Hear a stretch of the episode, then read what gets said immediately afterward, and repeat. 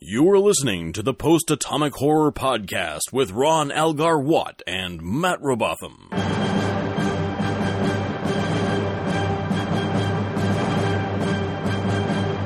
Episode 111 covering The Masterpiece Society and Conundrum with Brian Lynch. Hi, friends. We're back from our little break, and Uh, And damn it, it's good to be back. it is, but right out of the little cave there, like crawling out and opening, getting my eyes used to the light, and then the light was the Masterpiece Society. Yeah. Uh, It's like you crawl out of a hole into a big bowl of hair. It's like it's like Plato's allegory of the cave where a man has lived in a cave his whole life and all he's ever experienced is the shadows on the wall and then he has to watch the masterpiece society. On the other hand, it's not Plato's stepchildren, so we got that going for Nah, us. that's a at least. plus. I'm Uh, not sure we do.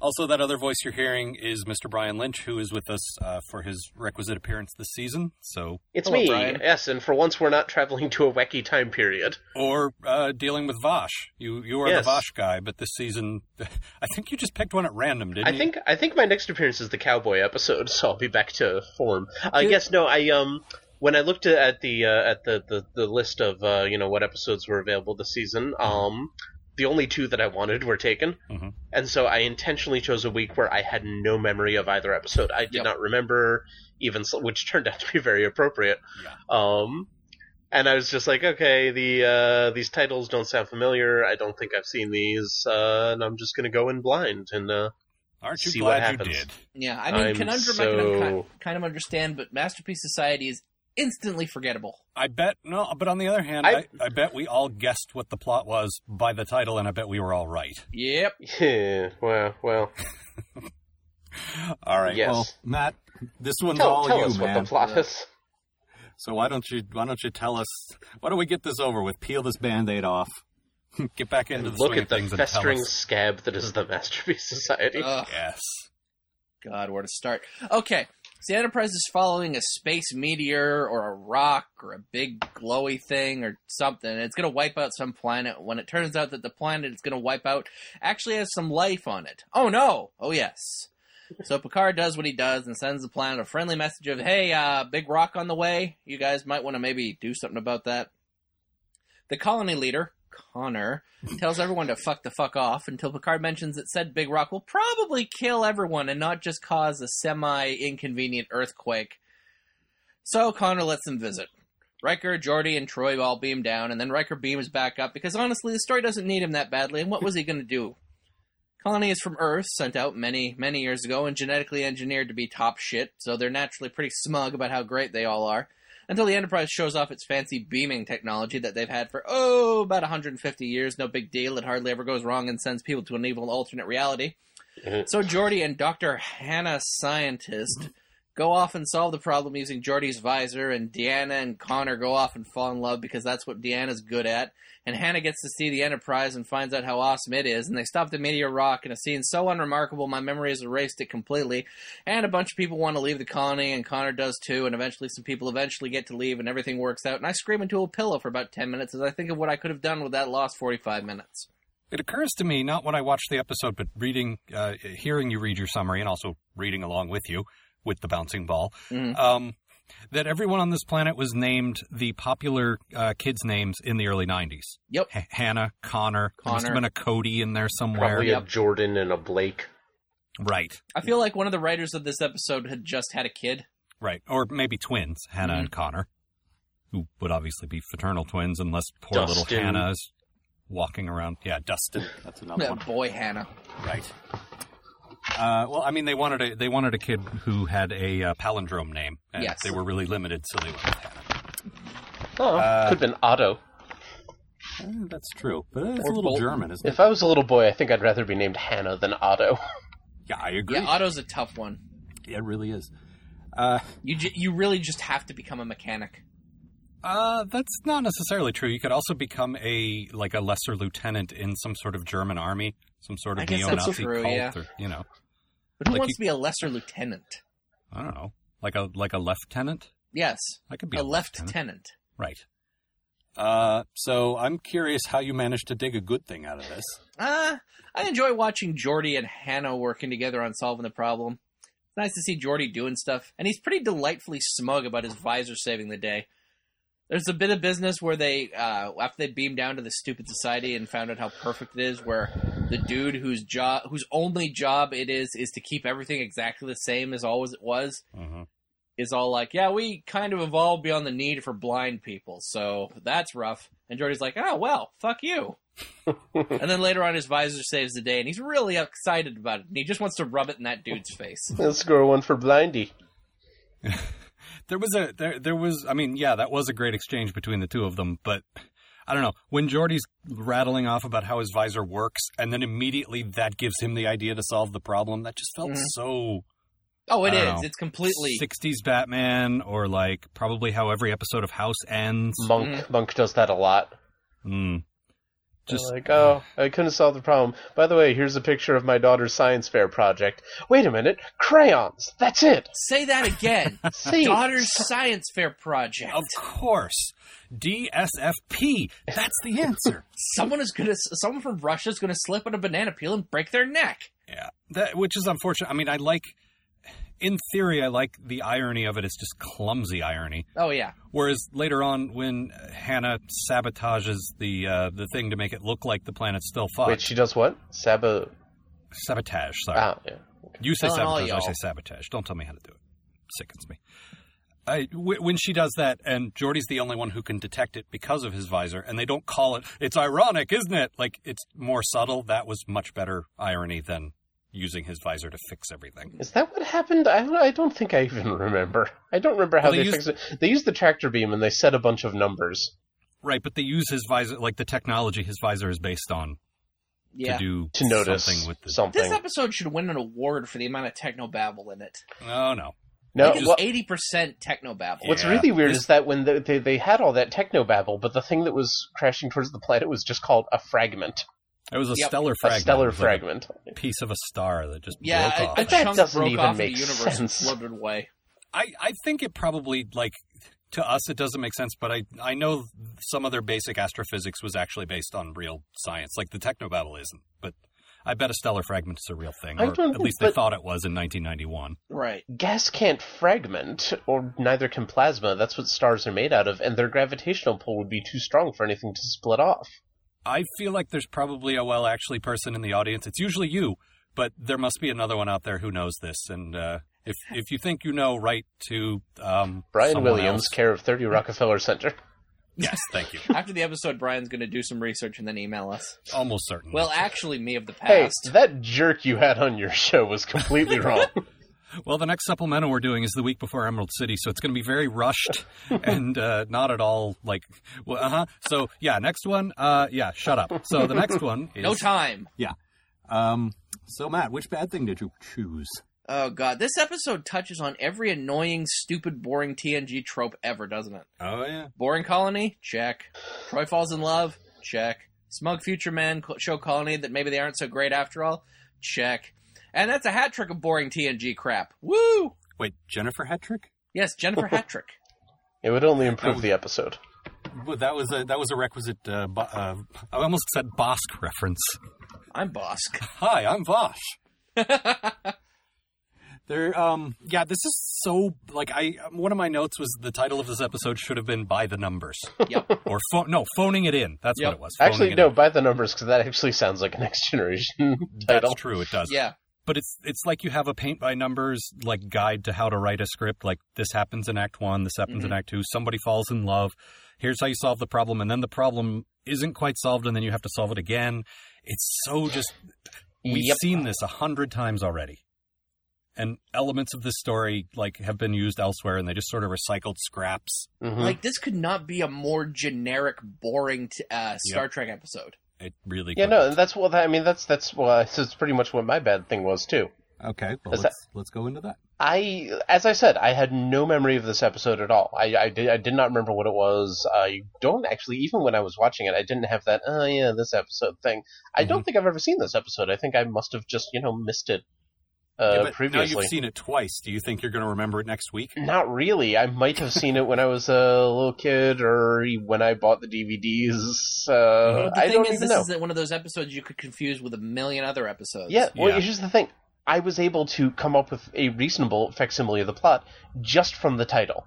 Right. Yep. I that's saw what the was saying. I Masterpiece think we all Society. I probably was did like, that. I know what Star Trek's about. I know what the Next Generation's about. What kind of things they like to do. This episode is called the Masterpiece Society. Da da da. If if this It's if like, this so how does podcast this fit into the human equation? if this was a video podcast, Al would right now be opening up the sealed envelope I gave him when I signed up for this week's show and reading out my eerily close prediction. Except holding it up to my forehead like uh, like the great crap. What was it? Carson Karnak. Karnak. Thank you. Uh, the the Uh, only thing I would have been wrong about is that I thought there would be some Melody Rebels opposing the Masterpiece Society. Uh, I didn't One expect would the opposition to come from within. Uh, Yeah. from uh, Dr. Hannah. I But just See, There are that figured, actually was- some pretty clean cut. I rebels figured in I this figured one. there would be some uh, some dirty Melody people living outside, and the uh, the Masterpiece Society would be like, mm, Well, that oh yes, the, that is the, a next gen yeah." trope, but another one is uh, they actually borrowed this element from uh, the episode First Contact, Mm. which was there was one smart, enlightened scientist who happened to be a young, pretty girl. Yep. Uh, who decided she didn't want any part of this and she wanted to ride off with the Enterprise. That is Yep. exactly what happened in First Contact. and one dude who wants to who doesn't want anything to ever change. Right.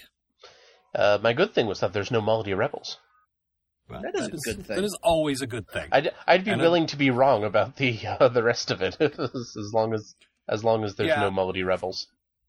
and I feel like we should be uh, thankful for that because we are about to steam full s- full speed into Maquis territory. Ah, I think that starts in season six, and it just goes on and on The into DS9 and melodiest then of into rebels. Voyager.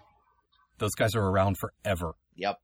and they are the yeah they are the quintessential Melody Rebels. They're what all the other episodes have been evolving into. Mhm. The They're what Marquess. your average Melody Rebel strives strives to be. Right. with face Um, tattoos and black Vulcans. Yep. Um.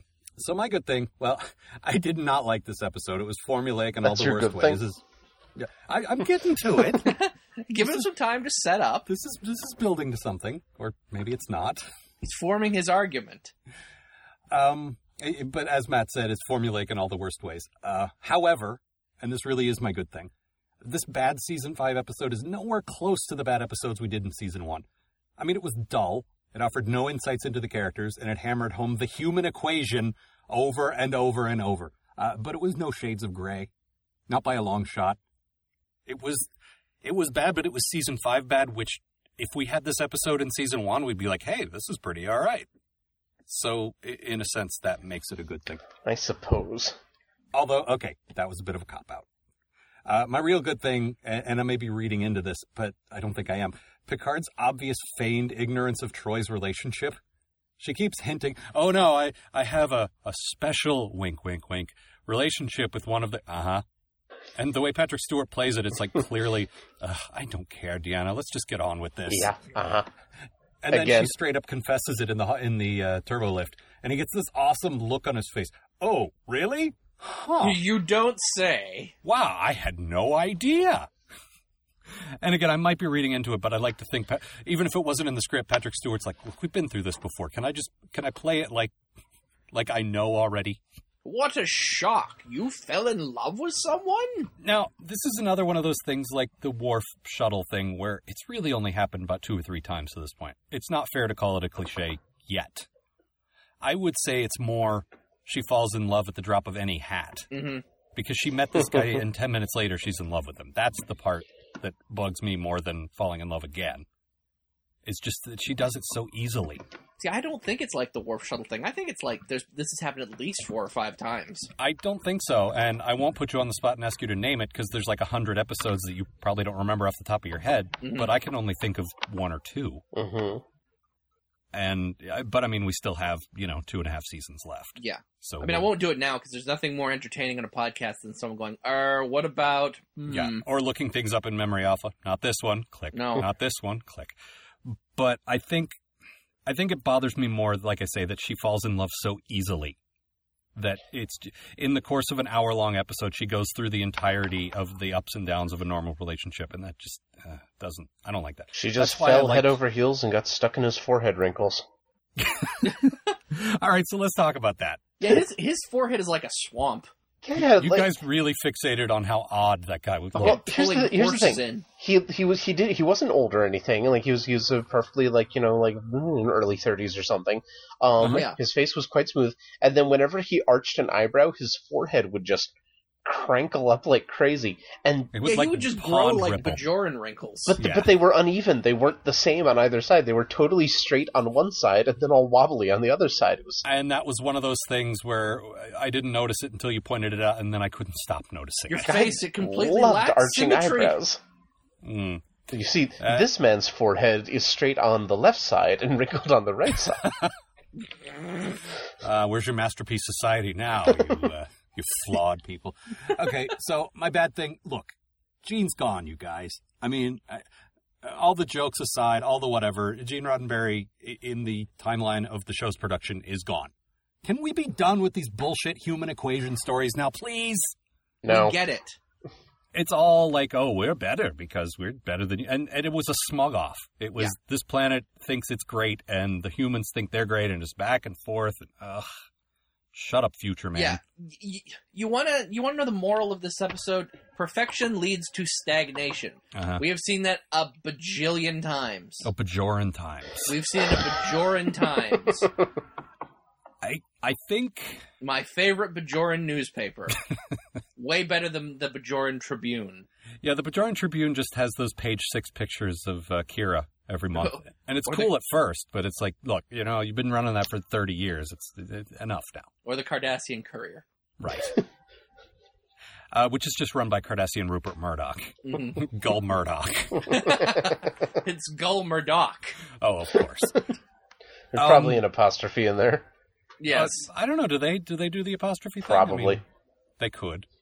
Um, there there could be a half Cardassian, half Klingon out there somewhere that started Sure. the tradition. Probably That- Goldukat's some other intense forehead uh, wrinkles. kid. all his illegitimate. Ch- Who has more illegitimate children, Gul Dukat or Captain Kirk? Oh, damn. And presumably one of them hooked up with the other, so now you have just both of them running around. And uh, Yeah. I, I gotta tell you, as much as much like as much sex as Kirk had, I feel like he probably used Federation birth control. well, his best Well, friend was this a uh, doctor. so- Riker or uh, uh, Cisco rather uh, mentions like getting like birth control injections. yeah. So there you go. Except Whereas he I for, feel except he like- forgot one month and Well, that's when they ended the series, and Yeah. uh, spoilers, I guess. And and Cassidy was pregnant. Yeah. Yeah. Um, Whereas I, I feel like I Ducat guess was that's having happening. sex with people to further the Bajoran race because he was helping them. you mean the Cardassian race? No, the Bajoran race. He was helping the Bajorans. Oh, I by see. sec. Uh. Matt, listen. he Matt, was do you, only want, following do you want to orders, go out okay? with my brother? Do I? No. Apparently, he has a habit of dating people who think Gold Dukat is just the bee's knees. So apparently so. Um, okay, so they they talk about how this this society is genetically engineered, and then they go on to describe eugenics. Yeah.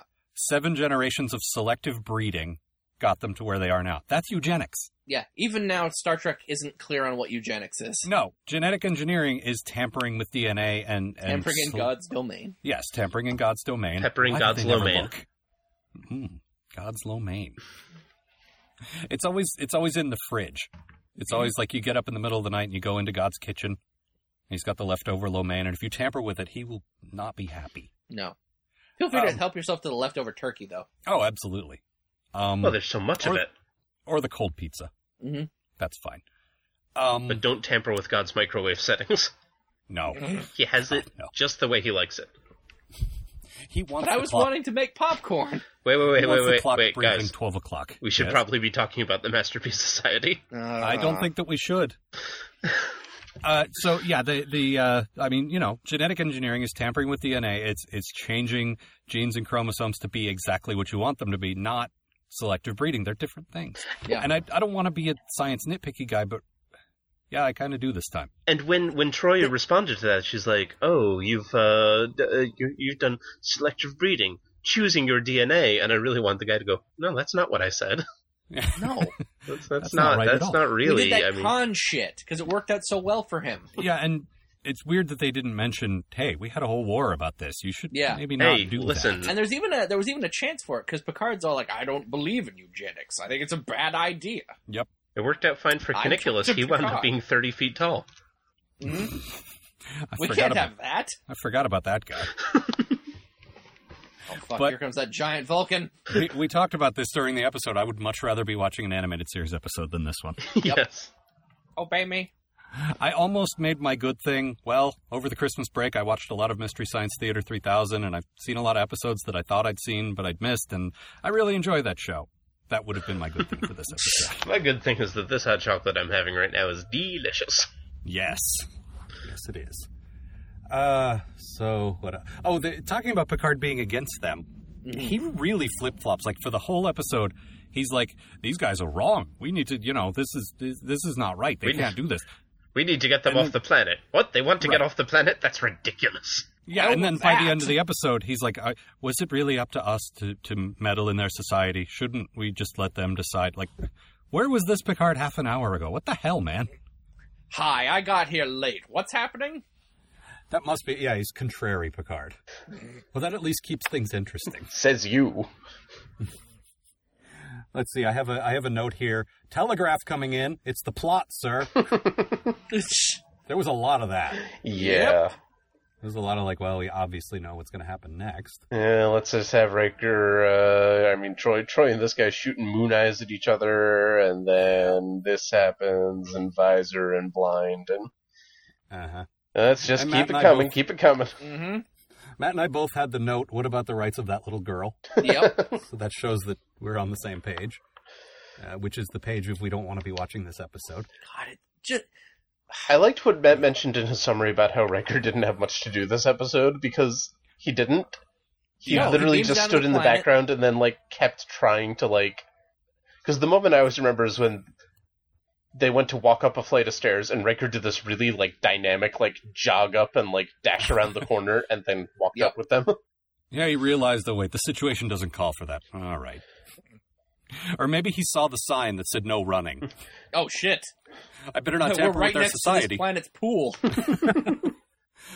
Only it says ool. Oh, I get it. That's clever. Ah. There's only one on the whole planet? Well, it's a very small little colony thing. Yeah. Like they look out into the desolate part that they didn't terraform, and like it's really ugly out there. And yeah, I don't know. See, I feel like Riker. Yeah, they were was in a off- little. They were in a little sea lab dome. Yeah, Yeah. they were, and Fucking Pod, Pod Six was Six. still jerks. Yeah. I, That was I feel- actually that was a really nice matte painting. yeah, it was. Yeah, actually, that did look good. That's, Ah, a, there that's we- a good job That's on our that good painting. thing collectively. We can all Yes. share it. Matt did a good painting. I always do a good painting. You get a gold star. We'll put it on God's fridge. Woo! Uh, I feel like I help Riker myself was. with some pizza while I'm in there. I feel like Riker was off having sex with all the genetically perfect women, and we Yep. just we didn't follow his story, but that's what's happening behind the scenes. That's Deal where he was with that, anytime Masterpiece anything interesting Society. was going on. Yes. Masterpiece, huh? Okay. A I'll master, master your piece in a minute. a masterpiece of the action. If only we could have followed his episode. Yeah, that would have been much better. I'd be fine with that every week. I feel like any bad episode has a better story with a different character that we're just not concentrating on. Yeah. And you know, if we follow Worf in this episode, there might have been something more interesting, or or Crusher, or anybody really. Crusher's Uh. treating like some sort of horrible sickness they got from the planet. Yeah, that they tried to breed out, but it just didn't work. And Yeah, but it Now was they're- like turning everyone on the Enterprise into perfect people that were all identical. right, that would have been horrible. Sounds fantastic. Uh, that's pretty much all I got. Any anything more? From I you don't, guys? it was a really kind of a nothing of an episode. I liked the uh, the. The, the, the costume designer's idea for future clothes in this episode was that everybody gets half a set of lapels. yep. I like that. 'Cause- Um, the main guy, the weird forehead guy, had what appeared to be a wetsuit with a blazer over it. Wetsuit and blazer is a, stock, a startling combination, and uh, uh, I guess he pulled it off. But um I- Wetsuit and Blazer was my favorite detective series in the 80s. 'cause I remember when, I feel. Go ahead. oh, that's funnier than it should be. um, Well, when- when we do these episodes, that that often is the case. when the uh, the uh, when he first showed up, him and his little complainy sidekick, he had the top half of the lapel on his jacket, and the other guy only had the bottom half. And then the next time they showed up, they had switched. and the other Well, guy that's- only had the bottom half, and he only had the top half. That's that's efficient costume design is what that is. Look, we only have three costumes. You, everybody switch. It's like Futurama where they don't want to bother coming up with new clothes. They just do a regular suit with like the the shoulder rings.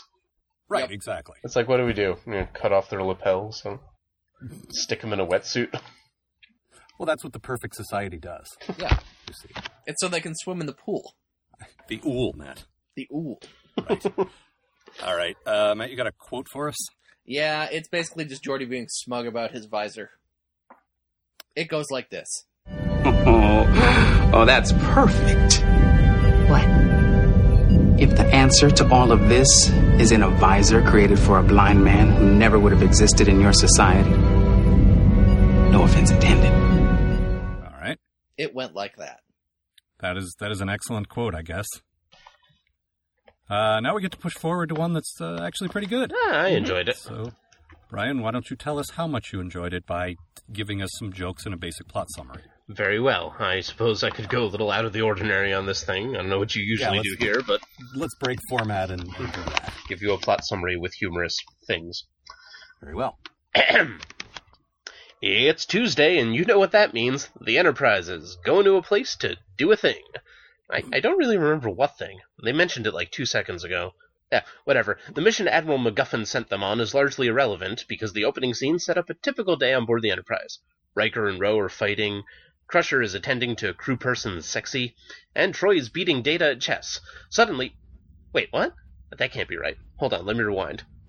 No, no. Troy beat Data at chess because his filthy robot brain is too unemotional to see her gambit. Did Dr. Plasky write this episode? Okay. Anyway, they come across a mysterious new ship which gives them a nice intensive scanning, and the crew finds themselves with their memories wiped clean. Picard, no memory. Worf, no memory. Some generic looking white dude with commander pips, no memory. Picard works out that he's the captain because he has the most neck dots. Worf assumes he's the captain because he's got a huge metal captaining sash, and Picard says, Fine, I'd rather get shit done than fight about who's the boss. Worf is pleased as punch. In sickbay, Crusher fixes crewperson Sexy's arm because surely there's nothing better for her to be doing right now. And in 10 forward, Data makes drinks, assuming that he is the bartender because that's where he was standing. Not the best deduction there, man. But eventually they get access to the computers and learn their names, including Commander Kieran McDuff, the first officer. Yay! Kieran McDuff! He's the best. Woo! He's their first officer who has been there all the time every week. They also learn that they're in the middle of a decades long war with the Lycians and are on, on a mission to destroy their central command. Wait, did they mention this at the beginning? And when did they get a new first officer? I don't remember any of this. anyway, Riker takes Troy back to her quarters, where she basically tells him that her parents are out of town and they just got a new hot tub. But he doesn't pick up what she's laying down and leaves her with a firm handshake. Then he goes back to his own quarters, where Ensign Rowe is waiting, and she basically tells him, Let's have sex right now, okay? Oh, that does the trick.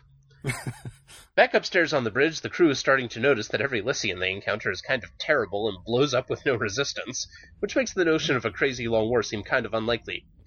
The legendary Commander Kieran McDuff, however, won't be having any of this, and tries to take command of the ship, so everybody shoots the hell out of him. It turns out he's a member of the a race who I'm sure we'll be hearing a lot from. The Enterprise says we're real sorry to the Lycian people, who I guess just accept it? I suppose when somebody kills a few thousand of your guys with a single phaser blast, you accept any apology they throw at you. this chapter in the long and storied conflict has ended, but the Lycian adventure is just beginning. Sort of. Probably doesn't have long. They are still pretty terrible. They sure were.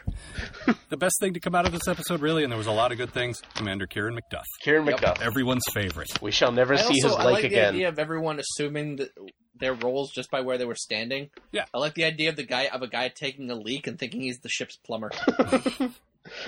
That's probably Ensign Sadsack. And, And I guess actually- I do this. That's actually one of his duties anyway. So. He is the ship's plumber, so it, it really works out. Right, and being a plumber on a ship with Sonic's showers, not not the best job.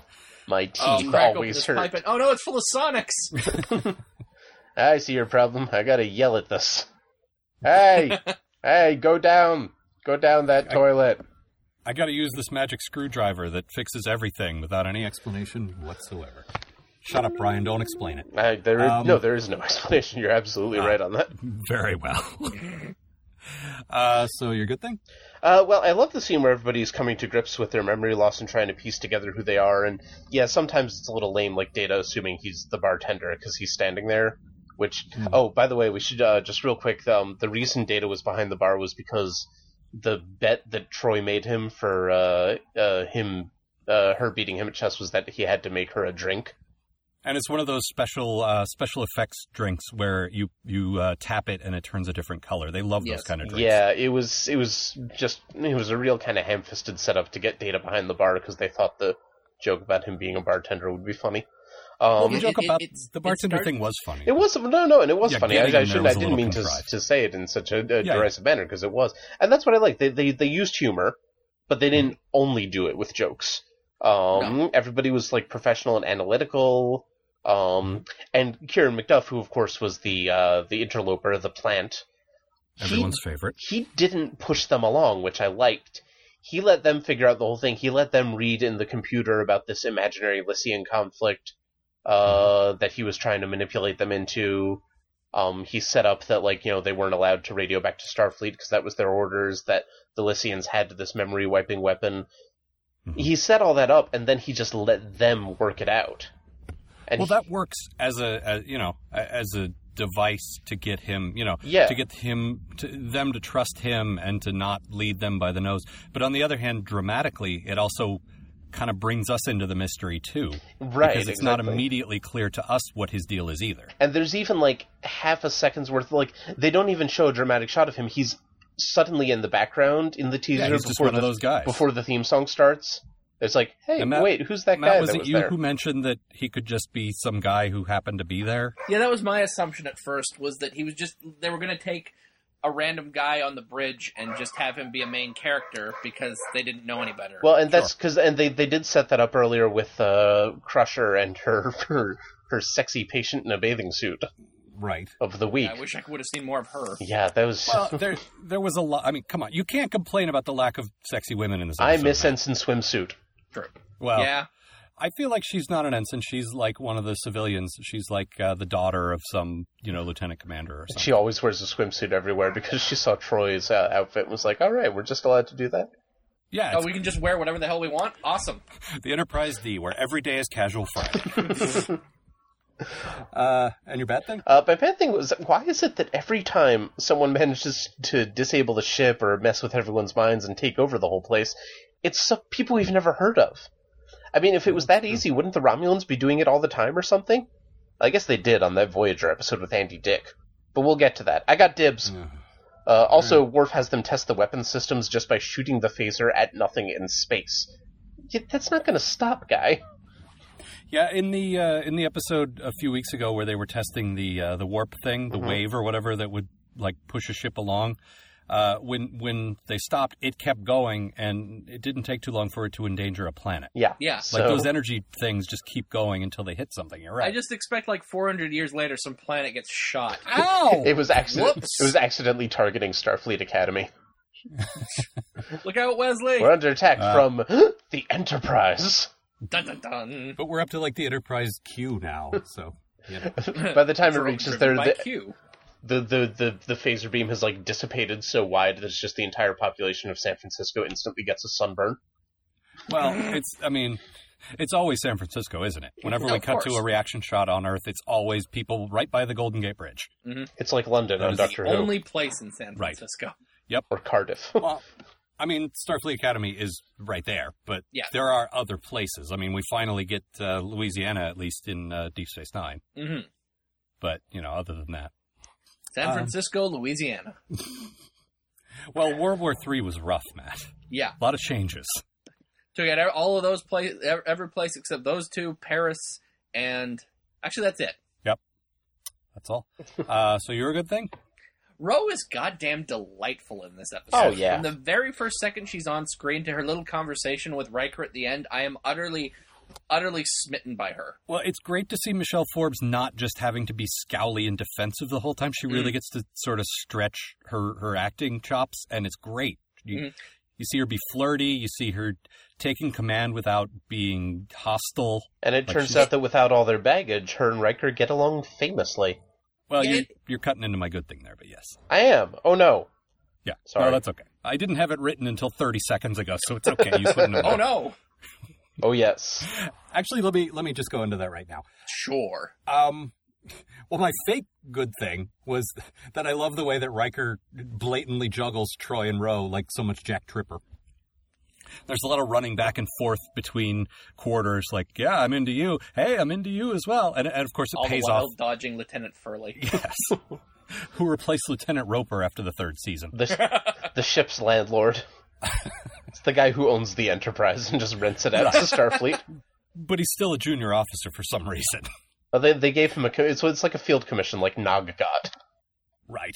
Ah, what's Actually- going on over here then, Captain? I actually feel like he should be Commodore Furley. yeah. that actually rolls off the tongue even The better. last, the last Commodore right. To the fan art. wearing these loud shirts with the pips on them. That- I feel like we've uh, we have a pitch here, and and an episode called "The Last Commodore."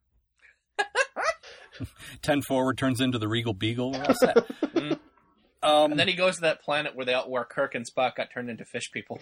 right, oh god, that was pretty good actually. Um, That's an inside but- and- reference. And then all no, it's not. People know the the Incredible Mr. Limpet. They don't need us to lead them by the fin to that. That's a that's a common reference, right? Yeah. Especially a common reference on the other show. Well, right. um, but I, that the uh, the Roe and uh, Troy thing really pays off at the end when they all get their memories back, and Riker walks into ten forward, and they're all, they're both talking, and like he's like, "Oh shit, You get an audible gulp from him. that is such a No. great scene." That is one of the good. I, like the show does comedy of character so well, and I've said this over and over again that that Marina Sirtis is great when they put her in that sort of character comedy situation, like like against her mother where it's it's a situation not a broad comedic like a like a slapstick or like a, a goofy situation but just her personality playing against someone else's personality Yeah. she's really good at that and and this was one of those times all three of them not only their dialogue but their body language and their their facial expressions just so great uh, but my but my real good thing like i was saying is when when you strip away everybody's like you know their masks basically their the, the personas that they put out there and you get them out to their to, down to their base personalities Masks. I didn't think we were at that episode yet. oh god please no Uh, you actually reveal a lot about the characters like like Brian was just saying you strip away Roe and Riker's hostility toward one another and we actually see how much they have in common they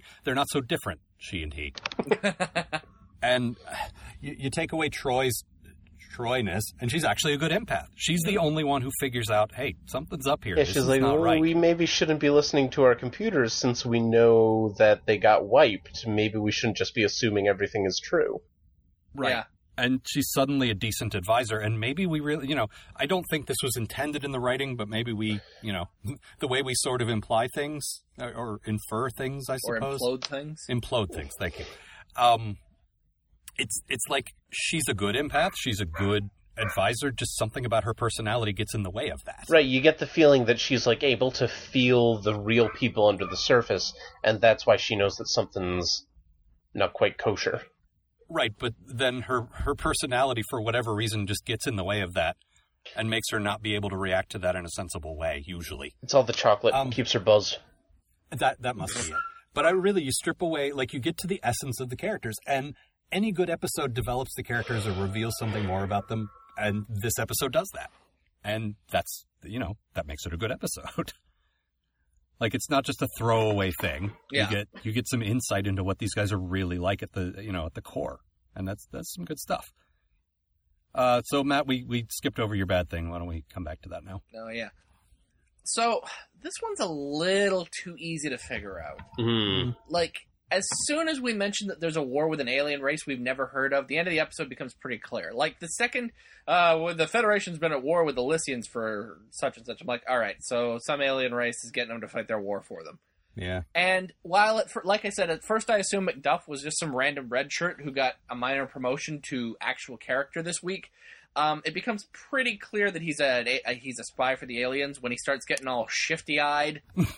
Yeah, they do a lot of close ups of him doing the, you know, looking really suspicious fairly early so that on. people will suspect the dog. right. He does. He does a full blown um, uh, Ferris Bueller stink eye at the camera at "Uh-huh, one point, basically. Like, I think I've got these guys right where I want them. Uh-huh. The only thing he's missing is like the Muttley snicker. I, on the other hand, Kieran McDuff, everyone's favorite character. He's always been there, and he's great at everything. And Mm-hmm. He really is just like the guy that they cast is the perfect stereo. Like if this guy was uh, showed up on another ship as their first officer, I'd be like, yeah, that's about what a Starfleet first officer looks like. Tall, Yep. pointy sideburns, white guy, bouffant hair. No, they checked the. uh Well, this is what every star- second officer ever has looked like. yeah, and and he acts like kind of bland, which is what Riker should have been. But I think Frakes was so good that he sort of stepped out from that. It's what he Riker would've was been- initially. Well, that's what I mean. He was Decker, and Decker was the most boring, bland white first officer you can get. Yep. But Riker, like I say, Frakes because he was so good and charming, they managed to, to emerge from that. hmm But he should have been the boring white guy in the show as well. If they'd given him a beard, he would have so- been so dynamic that he would have destroyed them all. Yes, Kieran McDuff, the beard guy. Kieran McDynamic. Kieran McBeard. Yes. Um, Bearden so my- McDynamic. that's terrible. You can Boy, do I'm better glad I than that. didn't say that. You will, Matt. You will. Mm-hmm. That's the beauty of it. Um, did we just combine Oscar Wilde and Star Trek Four? I think so. Sure. This is why you come to this show, people.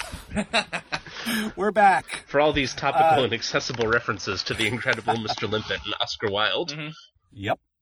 Oh, and, and come on, hot gates from your last appearance. I don't know what you're talking about. Listen, as they say, the o- the only thing worse than being talked about is the Masterpiece Society.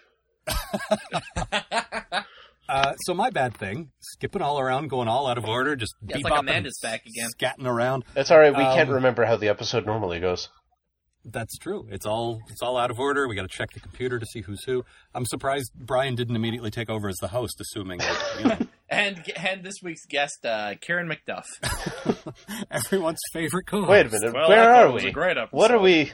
What are we doing here? Well, let me see. I, I've got these four raised dots on my neck, so that must mean I'm the host. Or God, I should see a doctor. Well, I'm in a closet, so I must be the lowest ranking guy because they don't even let me out into a proper room. And since I'm that's not wearing pants. yeah, I'm also not wearing pants. I'm actually wearing pants for a change. How dare you? I know. It's I'm breaking podcasting convention. This is this is my New Year's resolution when we uh, when we record. I'm actually in a full suit, Paul F. Tompkins style. I'm wearing my monocle and nothing else, ladies. I like that you say you're wearing your monocle. Well, yeah. What else would you call it? I gotta wear my monocle. I guess that's true. If you wear glasses, I suppose you would wear a monocle. That's that just right. seems odd to me. I mean, can you think of a better term for using a monocle? Well, using a monocle. I'm using Pretty my good, yeah. no, because that, that that makes it seem more active instead of just leaving it in. I've inserted my monocle. but can you insert it, or do you have to constantly s- like sort of half close No, your eye to actually, keep uh, it- uh, That's how Um, oh, you kept the monocle in. A well-fitted monocle does just sort of um, stay in place rest in fairly your well. Eye socket. Um, but that's I mean, like I for like suppose if anyone is gonna know about this, it's you. that's for Yeah, like you're- that's for you're like a if, you, raving if you're monocle rich enough to expert. afford a custom monocle. If you just have like a regular monocle, then you do sort of have to Right. screw up your face a little. I think most people who wear monocles must, by definition, be rich enough to have a custom made one. Nobody just. I think, Goes I and think buys most a people who bargain wear bin monocles have been monocle. dead for at least eighty years. oh no! I bet there is a hipster affectation of wearing a monocle. There has got to be. That is totally a thing. Uh, so my bad thing. The director played with some interesting camera angles to emphasize their confusion in the beginning. A lot Yeah. of weird, like um, there was a fisheye lens at first, just everybody being really disoriented, and it was actually kind of Yeah, like a low angle of the uh, captain's chair. I remember. Yeah, it's it's nice. We we were very familiar with this set at this point. We've been watching it for four and a half seasons. We know how everything works, and so seeing stuff from weird angles sort of emphasized that everyone's kind of out of place and disoriented, and I like Yeah. that. There's a scene where we're peering directly into Worf's crotch. Y- Yeah, that's the thing. And then he gets a little carried away with it, and then as everyone's figuring stuff out, he doesn't stop doing it, No. and it gets a little weird once they've got an idea of who they are and what they're doing, and we're still looking up people's nostrils. It's like, okay, it was a cool effect at first, but now One that I like Show is him that from, ab- from above. so Touch much this angle by 35%. Dutch it further. I want to feel like we're in a Batman villain's lair. I always want to feel like that. Oh. Kieran McDuff, you diabolical fiend. Oh, great! Now we have Our to think old of rhyming foe, titles for this Karen episode. McDuff. um, actually, and I obviously can't count this against this episode. I wonder if it was the same director, and I don't have that information in front of me right now. Um, But in the other episode, it feels like whatever director that was just discovered rack focus like that week. Yes, like, and now you're blurry, and now Mm-hmm. Yeah. you're blurry. yeah, for the for those of you who might not know that highly technical term that I obviously know because I went to film school. No, it's it's when you have something in the foreground and something in the background, and you change focus from one to the other. But it was really messy. It was like Picard was in the foreground and he was just horribly blurry, Mm-hmm. and I think Worf was behind him talking. Yeah. and then they shifted and it was better. But at first, it was like, why are why is Picard blurry? It's like Stop it's that. supposed That's to be terrible. used for for subtle things and not let's just have a giant blurry Picard head taking up three quarters of the frame while Worf talks. there's actually um, a, a Star Trek example of this. This is the first time I was made aware of of this technique was uh, when Star Trek Six came out, and there's a bit where the the crew that's still on the ship is watching uh, Kirk and Bones trial, the Klingon trial, and it's like Scotty, Uhura, Chekhov, and uh, Spock, and there's the four of them in a line, and the focus keeps changing whenever each one of them says their line and it's it's really subtle and really well done, and it must have been a nightmare to set up. Mhm. And Boy. sixteen year old me was like, "Ooh, And when Chekhov says his line, nobody's in focus. well, yeah, because you know, Jesus coming to dinner." Shut up, Chekhov. Get some hair. I just bought Ah. Don't you these grow hands. some hair. Uh, I I don't have any notes for this one because instead I chose to get coffee. Yeah. So did uh, So, um, so did Picard. Oh no, no, that was in the last episode. Picard's bizarre little coffee cup. I that's not new though. I mean, you might have been noticing it for the first time. I think but I think he's I was had just his- noticing him for the first time in his like strange little saucer and is that what is that what he usually has his tea Earl Grey hot in though? He he usually has a no. It's I think out of the replicator it does come in that beaker with the Yeah. handle, but I think Beaker he with the also has handle. a tea set. And the separate from that. saucer is shaped like the Enterprise's saucer section. Right, he can detach the saucer uh, and just drink the tea. And then they use the saucer to feed milk to Spot, Yes. whoever the Spot of the week is. Who was told he is a pretty kid. yes, I will feed him. Um, so one thing I Um, noticed was that when they were uh, reviewing everybody's uh, um, uh, things, is that you know they say uh, John Luke Picard, Captain, Kieran McDuff, Commander, First Officer, or Mhm. exec- Best officer on the they, ship. Actually, they don't say they never say First Officer; they say Executive Officer, which is technically Riker's title. Well, yeah. and that's then what it William is. Riker, Second Officer, and then finally we have a reason for three chairs to be there. Right. Hmm. Mm. Yeah, that chair is used for Troy. And okay, And it's- putting aside our Troy's useless thing, she I, Picard She does really use her. shouldn't be on the bridge. No, Not- Picard not uses all her the as time. advisor. He, he uses her as, a, as an advisor, and he uses her to, to read whatever aliens. And I get that. Yeah, as a diplomat and all that, and like so Yeah. there there are times when she can be there, but Yeah, but when they designed the Galaxy class ship, I know that seat is not for the ship's counselor. There's a No. unique situation here. Who who's normally supposed to sit? like other captains show up and they're like, "Oh, who sits in your third chair, Hmm, counselor?" Really? Huh. You guys are Really? pretty. you 'Cause guys we are- usually let the doctor sit there. Yeah, and that that must have been a design recommendation by Kirk. No, no, no. Look, first officer here, doctor here. That's that's how it goes. Me and, and my you can friends. have all your buddies hanging out with you. Right. And if anything happens to them, we go rescue them. Anybody else? Eh. Although That's what actually, on Starfleet the is, right? It's a original- doctor and Vulcan rescuing service. Right. It's me and my friends having fun. And that is all. But yeah, you're, you're right. It was finally we get to see the bridge in the configuration that it, you know, that it probably should be. There's a three red-shirted guys sitting in chairs. I, I think it was just because in this episode the characters were noticing things so much that um I Yeah, it noticed forces things you more to notice often. stuff, too. Like I guess Yeah, that you know, like um the, the like like we, we make fun of the paintings that hang in their rooms, and Riker's just Mm-hmm. got a circle with like some Mhm. blue and purple paint on it, but Right. it's set up where like a mirror would normally be. I feel like that's Well, at always one been there, point- but I've never really looked at it. Yeah, there's a lot of, and unfortunately, since the set design for just about everyone's quarters is not very good, hmm like I think we've pointed this out before. Picard's quarters are pretty good, and Worf's quarters have some cool stuff, but everyone else's are just sort of plain, Yeah, obvious redresses of other quarters. Yeah. Um, except they all have those shiny sheets, Yeah, of course. when when and at least one weird picture. right? this Everyone gets one. The second time Troy and Riker went into his quarters, I wasn't sure whose they were in, hers or his. Yeah, because Yeah. they're so generic. Yeah. exactly. Um, but Riker's going through his stuff, Mhm. and while it's not good set dressing, the props were pretty okay. And he's looking at this plaque, Yeah.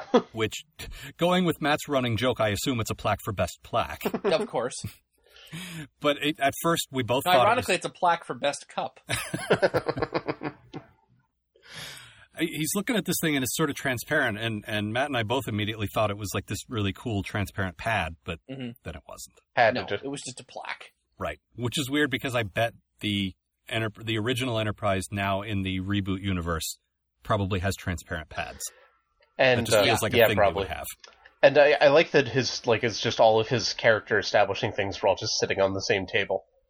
Right. Oh, here's Yeah, my I like plaque the with my name on trombone. it. Here's my horgun, which has apparently Maiden Risa stamped on the bottom. It's Yeah, like- I love that he knew what Risa was, but not Alaska. no, no, no, because he goes, Right. I take my vacations on a planet called, and he looks at the bottom of the horgun and goes, Risa. I guess it has like a little like you got laid in Risa on the bottom. I feel like he must have been moving his quarters he all, all his stuff is boxed up and he's ready to move and he's just going through the box that would make the most sense Apparently, I'm Like my from a beard place trimmer? called Alaska. and my dad is Bill Senior that's a strange thing to call himself That was another thing I would have liked to have seen because they all learned their names from uh, the computer. Mm-hmm. I would have loved it if they'd spent the rest of the episode calling him Mr. Data. Data. yeah. I mean, they've done that joke before, but it would be a right, different. but it would they'd work have- here. yeah, absolutely. Same as how I would like if they had called uh, Ro Ensign Laren. Yeah. right. Just Her name is assuming that Ro Ro is her Laren, first and name. Well, they did Yeah. that the first time she showed up, and she Yeah. corrected them in a very, you know, irritating way. But again, it would work here. It would. Um, at the end of that scene, toward the end that we were talking about with with Troy and and Ro, I feel like sh- this situation has lightened her up a bit. Uh, one because she's gotten laid, but two because she now has a friend. Sort of, she's got a joke. like she's she's got got a friend. Thank you for being a friend. Travel down that Travel road down and the road, back again. back again. And have sex in your I- quarters. Yes. Oh God! Now I'm picturing the Golden Girls having sex with Riker. Ah! Oh. Me I'd rather not do too. Maybe Blanche, but the rest of them no.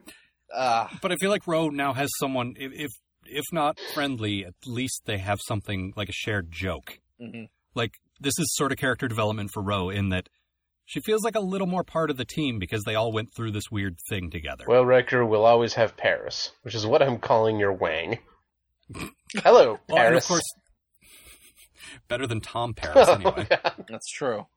But a lot of things are. The uh, so now the tally of the tally of Riker's tallywhacker being in uh, bridge officers is now three. Of yes. course, he's he's he was with Troy, uh, with with the uh, with the trill in him. He was uh, with Crusher, and now he's been with Roe. So we can only assume that Worf is next. Yeah, he's gonna warp the uh, the bug eyes. Yeah. Well, and also I assume that that uh, progression of uh, young chicks in the Wesley seat Yep. those are those are women that he's he, you know if not completely having sex with at least impressing well, hey i can get you a seat on the bridge Hey, he uses that as an entry line and it might Yeah, not he always doesn't work tell them that it's so he can put his leg up next to him. yep hey you like what you Hey, say remember this? Hi, I'm Bill's penis But you can call me Paris. or Tally. will would you please stop that No, I mean yes. sorry sir You can't make me. You're not the boss of me. but he wouldn't have sex with picard because that would just open this whole weird daddy thing that you know Ugh. whole strange incest issue that he'd rather not get into No, he'd have to kill Picard and marry Crusher. there you go or kill robert and marry what's her name marie Probably. yeah, Marie. Right. Or I don't know, Jean Claude. I something like that. Uh, Michelle. so anything else? Any any further business? I Also, like, uh, my name's Jean Luc. Huh? I don't sound French. Did he say that? Uh, I liked that when Riker picked up his uh, um, uh, trombone, Tromboner. he played uh, the first uh, s- line of uh, "The Nearness of You," which is the same song he played in one one zero zero one zero zero one. Okay, do you remember that sequence of ones and zeros or did you just No, Like well, that. that, I, I, I actually taught myself when I was a very young child, just because I wanted to know the name of the episode. It's actually easy. Just remember, it starts with a one, and then it's Oh, of course. Uh-huh. the two repeated ones, one one and zero zero, and then it's one zero zero one. I I'm not going to. Just remember, it starts with a one, and then the second n- number is a zero. Here's what you and do. then Or a the third You number remember is it a starts with a one, and then you Uh-huh. make up the rest because people will assume that you know what you're talking about. Well, and the thing is now that we've uh we finished the draft of our uh, episode guide. We never have to think about that episode again, and we Yeah. probably won't. So There you go. Um, Um, we could talk about Ensign Rose's uh, sexy outfit of the uh, burlap thing sundress is- and thick full length uh, stockings, yeah, she's she's wearing like a potato sack that goes down to her ankles. and she's Yep, still and- hot. She's still hot. That's just Am that, I sexy enough for you, Bill? well, actually, Yeah. if you were wearing a proper sexy negligee, I might already be finished standing here. It's probably Yeah. good that you're you're wearing that. Yeah, she was just like Matt said. She was just not only adorable but also sexy, and like Mhm. watching her flirt. Like I said, it's just so rare to see her doing anything but being the angry chick. Yeah. it was nice to see her doing something else, and the flirty bit was just like even more than the sexy bit. It was like, wow, that's I like that. And it wasn't even like she was like flirting with him, like, all right, let's get something going. She's just like, I just assume we're already in a relationship. Yeah. Let's let's fuck. Why would we not? I like you. I don't see any reason why we wouldn't be. So no, we probably already are because look at us. We're the hottest two people on the bridge. And look, even with my memory gone, I know the legend of Will Rucker. Yes, everyone knows that, and uh, second only to Kieran McDuff, the best, Yeah. the, the best the everything best on the guy ever. show. Right. everybody likes to have a good old McDuffin. Uh, all right, I think we're done. you just got McDuffed. You got a quote for us, Brian? Uh, I do have a quote uh, for you. Uh, it is uh, this quote uh, from when they are uh, uh, ascertaining who they are, and uh, it is Picard uh, knowing what's important, and it goes like so. Good chance this is our ship. Looks like you're the leader. Perhaps we should not jump to conclusions. I am decorated as well. Look, it, it seems to me that determining leadership is not crucial right now. We we need to find out who we are. All right. And uh, I just like that that he's professional and he doesn't know he's the captain at that point and even after Worf takes control basically he just sits at his station in the back and gets shit done Yeah. and we get Worf Well, in and the like I captain's say, seat we- and Worf in the ready room and Picard's like alright I'm gonna actually try to fix the problem you you enjoy you know swinging your dick around Yeah. And I, like I said in in my good thing, I like that when everyone loses their memory, you still get the essence of what they are. Picard is still a leader, even though he's not in command. Yeah. You still get the essence of what Picard is really about, and you get that with everyone, which I really like. Yeah, it's just this nice sort of you take away everyone's personality and just leave them with their core elements and they're still pretty cool. Right. You take away the personas that they feel like they have to put in front of people, and you get you still get what they are. and you get Worf referring to his uh, sash as a decoration which I like Yes.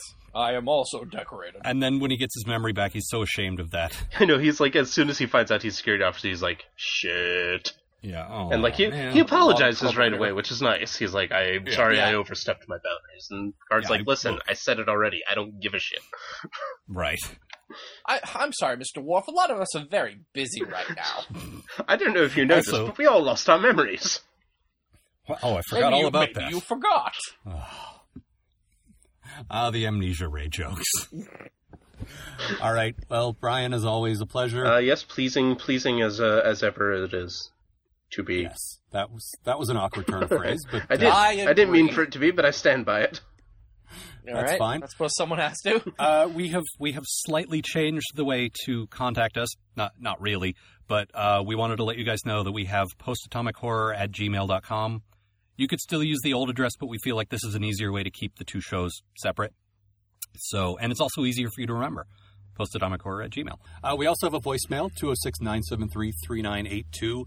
Uh, We do these supplemental shows between seasons where we answer your mail and your voicemails, and we would love to hear from you if you have comments, uh, corrections we will throw away. Yes. But, uh, With questions- extreme prejudice. Uh, That's eighty yes. percent of my mail. I know. It's a miracle you get on this show. My trash is full of your corrections. I'm the new flunk. Uh, well, that makes sense considering you're the new flonk. yes. Um, the uh, the app, as always, our our guide to uh, the the entire original series is available at postatomichorror.com. Uh, the first volume of our episode guide is also available there. The second volume is coming very soon. Mhm. We have reviewed the first four seasons of Next Gen, and again, these are new jokes. This is new material that you haven't heard on the show, so uh, we'd like you to check that out. I yes. hope you guys And like thirty slang because that's all the Manhunt review is. yep. So get on the trolley. Yes, uh, 23 Skidoo. And with that, Matt, say your thing for the first time in 2013. See you, folks. Hey! Uh, Ah. The Post Atomic Horror Podcast is a co production of Ron Algar Watt and Matt Robotham, copyright 2012. Please don't sue us, we're just doing this for fun.